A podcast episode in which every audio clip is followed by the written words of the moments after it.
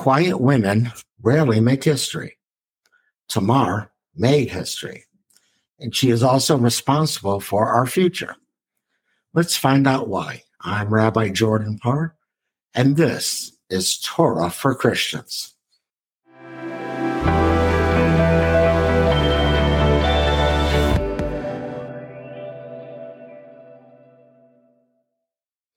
Welcome to Torah for Christians. I'm Rabbi Jordan Parr.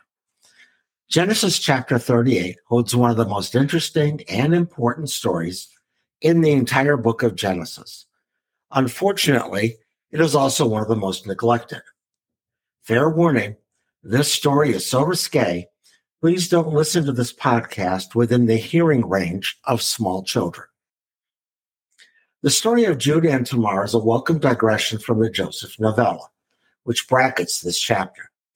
Usually at this time, we focus on Joseph, his dreams, his descent into Egypt, and his role in the survival of the ancient Hebrews. But we're not going to talk about him today. We're going to talk about Tamar. The story begins with Judah, Jacob's son. Jacob left the family compound and married a woman simply named Shua's daughter. She does not have her own name. She bore him three sons, Er, Onan, and Shelah. This occurred after Joseph was sent into slavery in Egypt. When Er came of age, Judah arranged for him to marry Tamar. But due to his evil ways, God caused Er to die childless. According to the laws of the land, which we will examine further in just a moment, Judah then gave Tamar to his second son, Onan. Onan, though, refused to consummate the marriage and instead spilled his seed onto the ground. For this sin, God caused him to die as well. Shelach, though, was still a child when Onan died. Judah then sent Tamar back to her father's house to wait until Shelach came of age so that she could marry him. While waiting for Shelach to grow up, grow up, Judah's wife died. After the requisite period of mourning, Judah went to Timnah to shear his sheep. This is when Tamar comes back into the story. Tamar disguised herself as a harlot and waited for Judah on the side of the road. Judah, looking for some temporary compassion and companionship, slept with her. As payment for sex, Judah agreed to give her a baby goat. Since none of his goats were hanging around, Judah left a signet ring, his belt, and a staff as a pledge, a guarantee of future payment. Unbeknownst to Judah, Tamar became pregnant. When Judah found out, he commanded be. So now to marry Shelah. His proof of identity. When she produced the signet ring, the belt, and the staff, Judah recognized these items as his own. He also realized that he was the one to blame for denying Tamar to Shelah and admitted such publicly. And he never slept with her again. We'll get to the coda at the end of this podcast. But first, there are some important concepts to understand before we move on and talk about Tamar in greater detail. Why was Tamar expected to marry Onan and then Shelah? There was a custom in the ancient Near East, which is encoded in the book of Leviticus, called Levirate marriage. Under the laws of levirate marriage, if a man dies without an heir, his widow must marry the next youngest brother, called in Hebrew a levir. Should she give him a son, that child is accorded to the dead brother and has the right of inheritance. We might find this strange, but it was an important part of family law in the ancient world. For the record, Jews don't practice this today. This explains why Tamar had to marry Onan after Er's death, and since Shelach was still a minor, she was forced to wait for him to come of age, and she was willing to do so. It was Judah's fault that it did not happen. In other words, this was a quote, revenge pregnancy, unquote. Had Judah done the right thing and given Tamar to Shelah, this incident would never have happened, and we wouldn't have the ending of the story which is so rich and important. Unlike the Dinah story, which we discussed in our last podcast, Tamar took agency and she has a voice. Even though she was not a Hebrew, Tamar respects Hebrew customs and law. She willingly married Onan and was waiting for Shelah.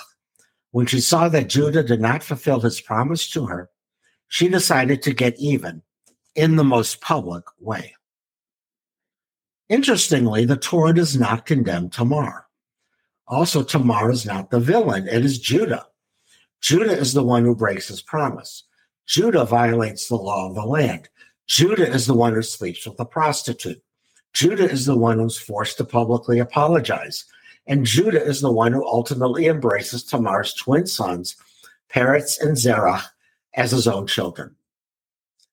The rabbis also posit that this entire story is a punishment of Judah, not for the sin of withholding Shelah, but rather for lying to Jacob about Joseph's fate. Judah had told his father Jacob that a wild animal devoured Joseph. As payback for betraying his father, Tamar betrays him. And with this in mind, we now understand why this story is placed here in the middle of the Joseph story. It is actually intrinsic to it. And it's also a parallel to the time when Jacob was deceived by his father in law Laban. Tamar's pretty clever. She designed a plan to blackmail Judah. She also found a way to get even with him. And most important, perhaps, she found a way to be fruitful and multiply, just as God had commanded to Adam. And her children were, by definition, Hebrews, since lineage flowed through the father in biblical times. It's interesting that she gave birth to twins. Immediately, we think back to Rachel, who gave birth to Jacob, her father in law, and Esau, her uncle. But in the case of Rachel, it was Jacob, the second son, who carried on the tradition. Here, it was Peretz, the firstborn, who is the son of record. Peretz, the older twin, is key to the entire story. It may not be apparent here, but it becomes clear in the book of Ruth. We talked about Ruth on our podcast dated May 20th, 2022, so we won't go into any great detail here. But I encourage you, though, to listen to that podcast after you finish this one. At the very end of the book of Ruth, in chapter 4, we learn of Boaz's ancestry. Boaz is the husband of Ruth of the tribe of Jacob. Boaz is a descendant of Peretz, the seventh generation grandson of Judah and Tamar. And who is the great grandson of Boaz and Ruth? None other than David, the future Messiah of Israel. Now we know why this story is in the Bible. It is the origin story for the Messiah.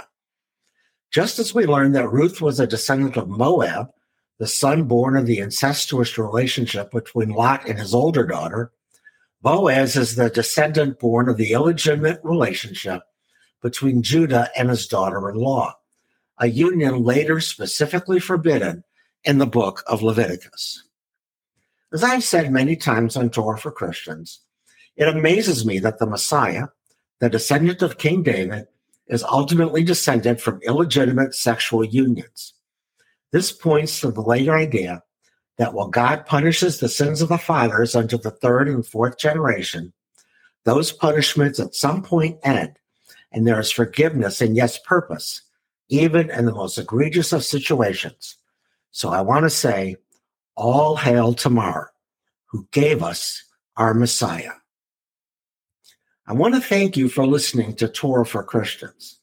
Please go to www.torahforchristians.net to access previous podcasts and transcripts.